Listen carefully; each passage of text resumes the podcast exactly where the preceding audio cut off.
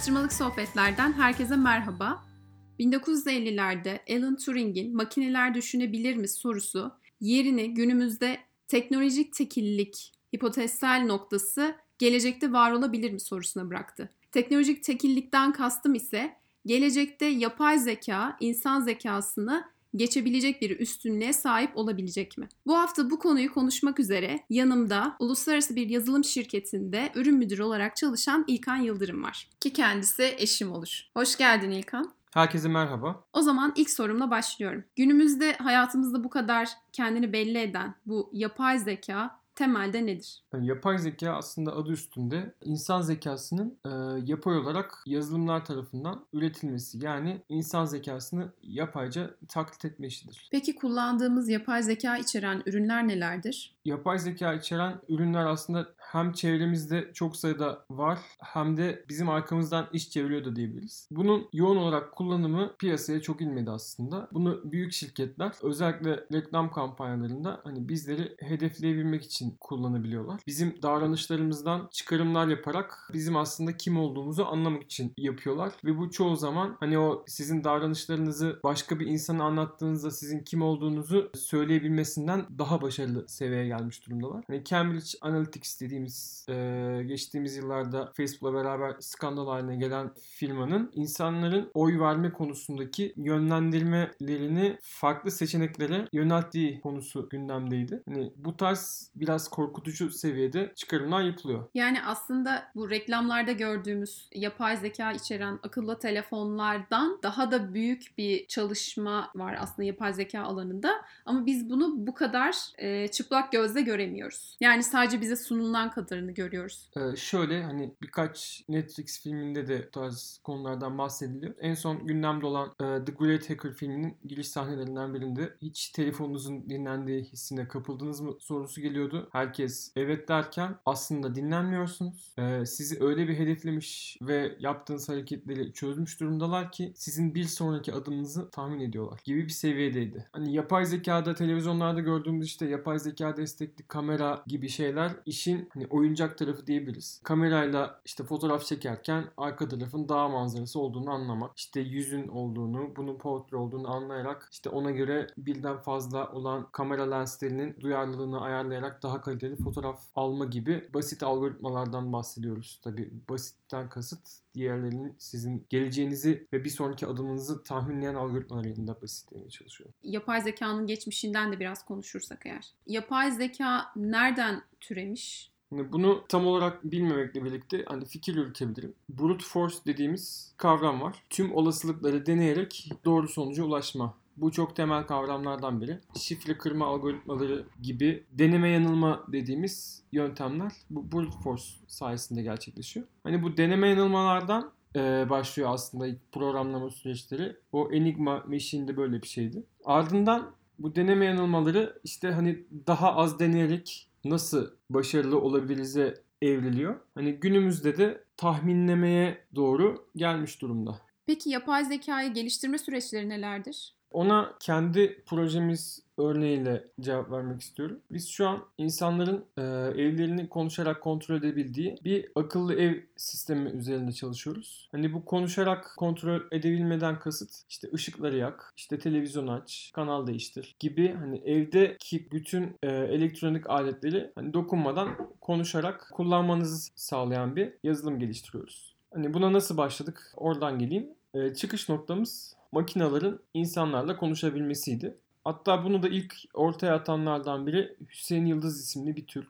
Ee, 1900 yanlış hatırlamıyorsam 60'larda ya da 50'lerde ortaya atmıştı. Fizik uzmanlık alanıydı. Hani biz de bunu şöyle yapıyoruz. Öncelikle insanların e, seslerini alıp o sesleri metinlere çeviriyoruz. Metinlerden de insanların niyetlerini algılayıp o niyetlerden makinelerle alakalı bir istek var mı onu çıkarım yapmaya çalışıyoruz. Hani bu çıkarımlar zaten e, bize şöyle oluyor. Olasılıklar şeklinde oluyor. Mesela ışıkları yak dediğimde bizim algoritmamız bize işte %99 ışık açma gibi bir olasılıkla dönüyor. Hani ışıkları karalt dediğimde ise hani karaltma çok sık kullanılan bir sözcük göbeği olmadığı için hani bunu da %80 ile dönüyor. Ama biz bunu öğretirsek %99 seviyelerini çekebiliyoruz. Bu öğretme işi ise hani yeni bir dil öğrenen ilkokul çocuğu gibi düşünebilirsiniz. Bu dili biz makineye neredeyse adım adım öğretiyoruz. Burada da alan özelleşmesi diye bir kavram var. Bizim şu an çalıştığımız alan e, ev otomasyon alanı. Hani biz şu an ev aletlerinde başarılı bir yapay zekaya sahibiz. Hani bunun çeşitli alanları var. İşte müşteri hizmetlerinde çalışan alan var. Hani şaka yapan yapay zeka ya da Wikipedia gibi her sorularını cevaplayan yapay zekalar da mevcut. Hatta kendi yapay zekanızı geliştirebileceğiniz platformlar da mevcut. Amazon Alexa ve e, Google Assistant size bu ortamları sağlıyor. Makinelerin e, insanlarla konuşmasına nereden geldik oradan bahsedeyim. Hani insanlar zaten hani makineler var olduğundan beri makineler iletişim halindeydi. 90'larda çocuk olanlar bilir hani joystickli Atari'ler vardı. Hatta Atari salonları vardı hala var. O anda insanlar joysticklerle bilgisayarları kontrol ederlerdi. Ardından hani hayatımıza klavyeler, mouse'lar girdi. Günümüzde de hemen hepimizin elinde olan dokunmatik ekranlı telefonlar var.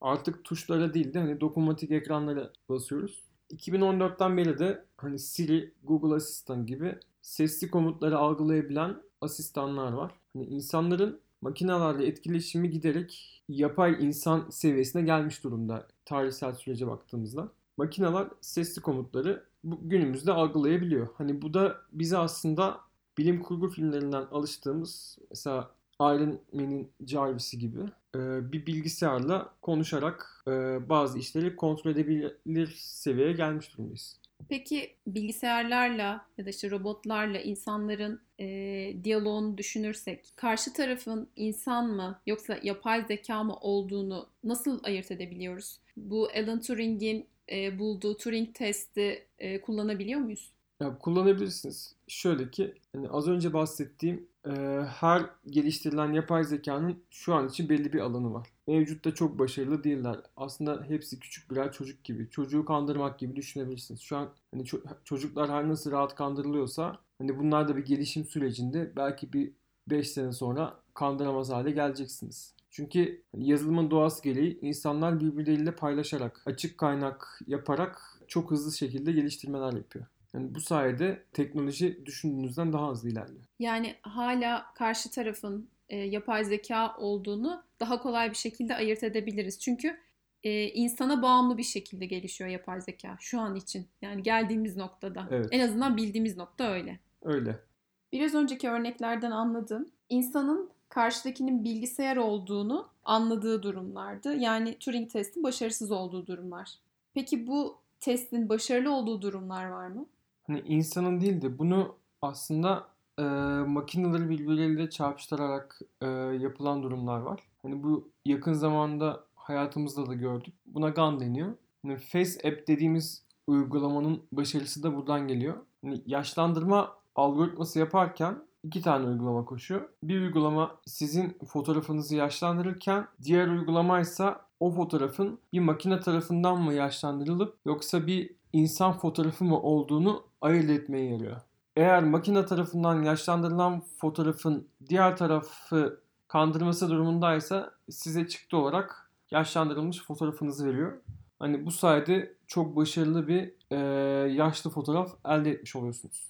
Peki bu yapay zekanın e, geldiği noktayı düşünürsek ki bizim bilmediğimiz bir tarafının olduğunu da söylüyorsun. Bu kadar büyük bir hızda olan gelişmenin nedeni nedir? Hani fotoğraf üzerinde söylersek yakın zamanda 10 Years Challenge etiketiyle Twitter'da ve Facebook'ta paylaşımlar yapıldı. Yapay zekanın mantığı elinizde ne kadar çok veri varsa o kadar zekisiniz anlamına geliyor.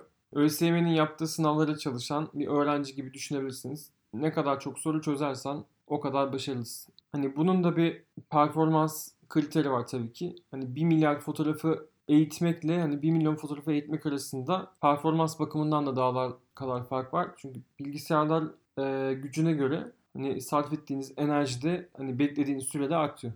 E, şimdilerde Big Data denilen bir kavramdan da bahsediliyor. Yani büyük veri yığınları.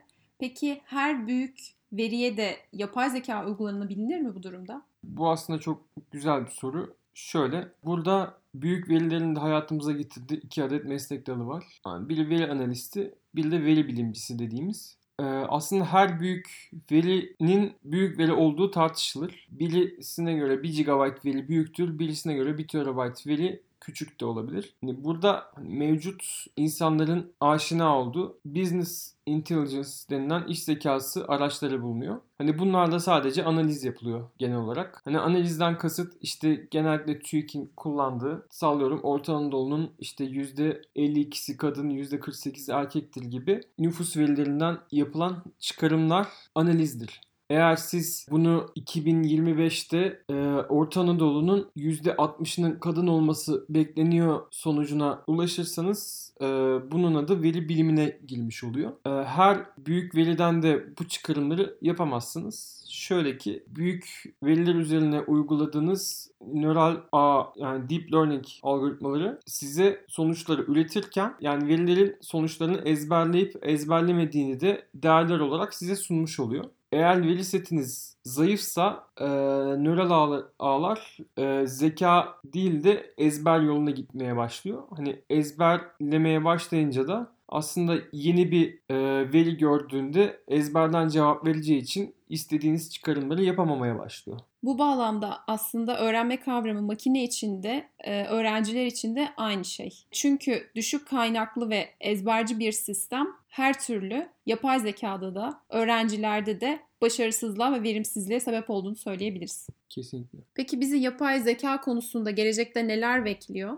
E, bu soruyla ilgili olarak da Dan Brown'un başlangıç kitabındaki bir bölümden bahsetmek istiyorum. Kitabın ana fikri aslında insanlığın nereden geldiği ve nereye gittiği üzerine ve kitaptaki bir fütürist de insanlığın geleceğiyle ilgili bir simülasyon gerçekleştiriyor ve bu, bunun sonucunda da vardığı şey şu. 2000 yılından itibaren insanlığın yanında ya da insan türünün yanında yeni bir tür daha belirmeye başlıyor ve bu gitgide büyüyen bir tür. 2050 yılına gelindiğinde ise bu küçücük nokta halindeki tür daha da büyüyüp insan ırkını içine alacak bir tür haline geliyor. Aslında bunu okuduğum zaman gerçekten dehşete kapıldığımı söyleyebilirim. Çünkü geleceğin e, ne kadar da korkutucu olabileceğini, eğer ki bu bahsettiğimiz şey gerçekleşirse bunu gösteren kitaplardan biriydi. Bu konuda bizi şu soruya götürmüş oluyor. Yapay zeka insan zekasını yenebilir mi? Bunu şöyle cevaplayayım. Hani yapay zeka çalışırken işte bu konuda çalışanlar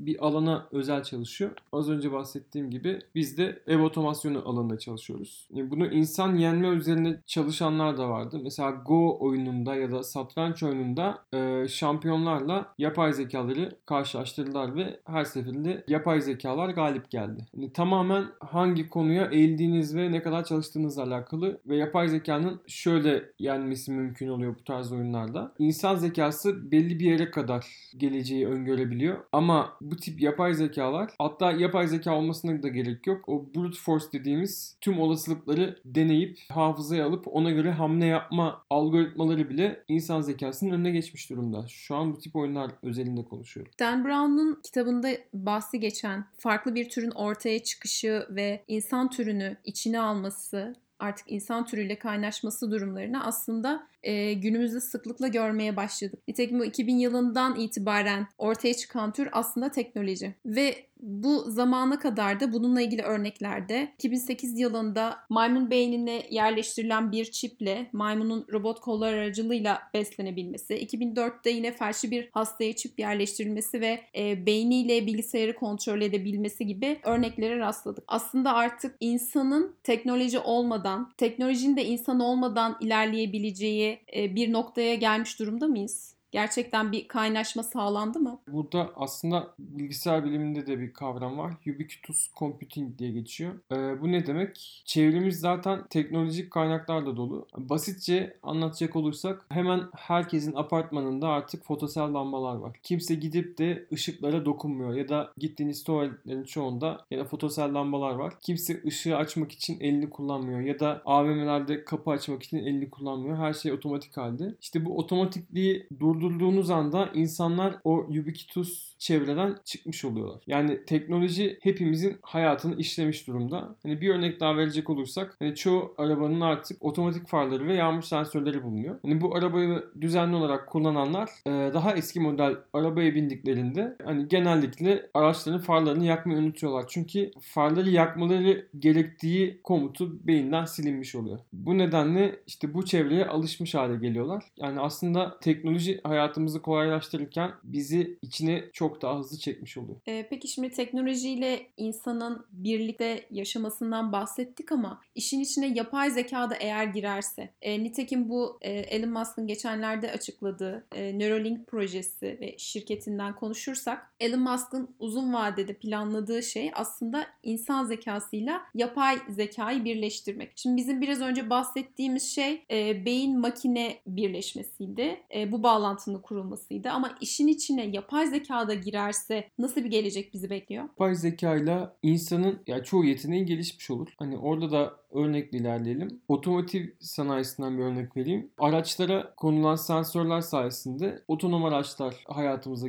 girmek üzere. Tesla bunu zaten çıkardı. Tesla'da kazayı önceden sezen algoritmalar bulunuyor. Hani kaza olduğunu insan gözüyle görmeniz mümkün değil. Bunu Tesla önceki kaza verilerinden çıkarım yaparak kaza olmadan 6 saniye önce sizin önünüzdeki araçların yaptığı hareketlere göre sezebiliyor. Hani bunun sizin yola dikkatlice bakarken belki de yanınızdakiyle konuşurken en ufak bir dikkat dağınıklığı anında fark etmeniz mümkün değil. Ama araca bu yapay zeka desteğini verdiğinizde araç bunu fark ediyor ve yavaşlıyor. Hani bunu insanın gözüne yerleştirilecek bir lensle de hani insanın çevresinin daha da farkında olmasını sağlayabilirsiniz. Mesela bir apartmandan düşmekte olan bir saksıyı siz fark edemeyebilirsiniz ama belki de 3 saniye öncesinde o saksının ufak bir hareketinden e, sizin çevrenizde sizi takip eden bir göz bunu sizden önce sezip size haber verebilir. Yani insan zekası ile yapay zekanın birleşmesinin insana faydalı olabileceğini düşünüyorsun. Ki bu aslında bu birleşmeden dolayı geriye bir insan ırkı kalır mı? O da tartışılması gereken bir konu. Çünkü artık yeni bir tür olmuş olacak. Hani önceki nesillerle kıyasladığımız bir insandan bahsetmiyor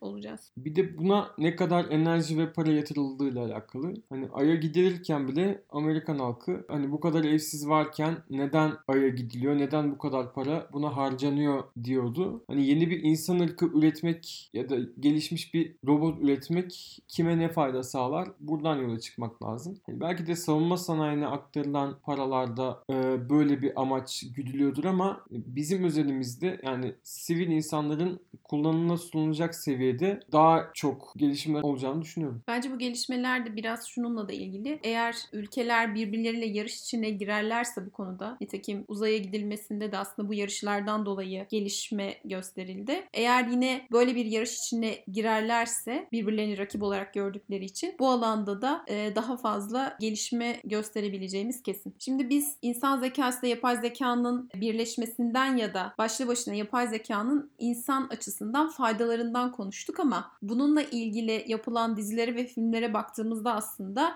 yapay zekanın ya da yapay zeka sonucunda üretilen robotların insanlık için bir tehdit oluşturabileceği yönünde düşünceler de var. Bu dizilerden bir tanesi e, Better Than Us, bir Rus yapımıydı yanlış hatırlamıyorsam. E, bir diğeri de Amerika ve İngiltere yapımı Humans dizisi. E, bu dizilerde gelecekte artık her alanda robotların yer aldığı ve hatta insan gücü yerine bile robotların kullanıldığı bir dönemden bahsediliyor. Peki böyle bir dönem olduğunda gerçekten insanlık için bir tehdit oluşturur oluşturur mu? Ya ben böyle bir dönemin geleceğini düşünmüyorum. Nedenine gelecek olursak her ne kadar işte çevremizde nalbant kalmadıysa önümüzdeki yıllarda da taksi şoförü kalmayacak. Hani meslekler şu an şekil değiştirmeye başladı. İleride de kendi kendini yapan robot olmayacağına göre belki hadi onu da yaptınız diyelim. Hani robotların birbirini geliştirebilmesinin çok olası olduğunu düşünmüyorum. Ayrıca robotların varoluşunun hani insanlığı tembelliğe ittiği doğru ama bu robot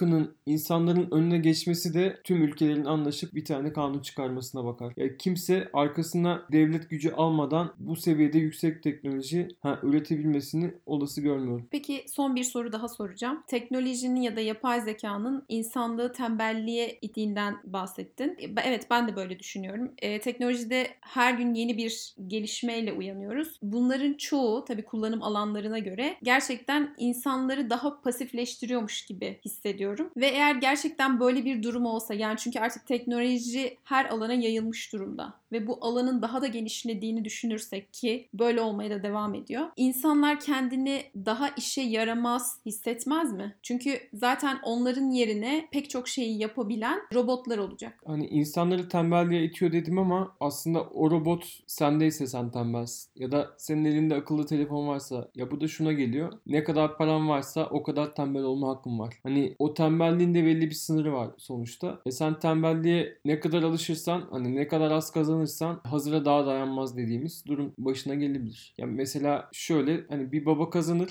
oğlu tembelliğe alışır. Hani kazanamaz işte kazanmak için çaba sarf eder. Böyle bir döngüye girerler diye düşünüyorum. Yani bu eğer olursa ki ileride gelişecek robotların bütün halka hizmet edebilecek bir fiyatta olmayacağını yani herkesin bu robotlara ulaşmasının mümkün olmadığını düşünüyorsun. Şöyle kaç kişi de en son çıkan telefon modeli var? Kaç kişi en son çıkan telefon modelini alabiliyor ki herkes alışabilsin bu duruma? Belki bu açıdan düşünürsek evet böyle ama bir taraftan da bence insanların içten içe böyle bir korkusu da var. Biraz önce şimdi Neuralink'ten bahsettik. Uzun vadede insan zekası ve yapay zekasını birleştirmeyi düşünen bir proje olduğunu söyledik. Ama bunu kuran Elon Musk bir taraftan da OpenAI diye bir kuruluşun da öncüsü aslında ki bu da yapay zekanın insanlık açısından bir tehdit olabilme durumuna karşı önlemlerin alınmasıyla ilgili oluşturulmuş bir kuruluş. Yani bence yapay zekanın gelişmesine katkı sağlama bir taraftayken bir tarafta da eğer bu bir tehdit oluşturursa buna karşı nasıl önlemler alabiliriz gibi bir durum da var.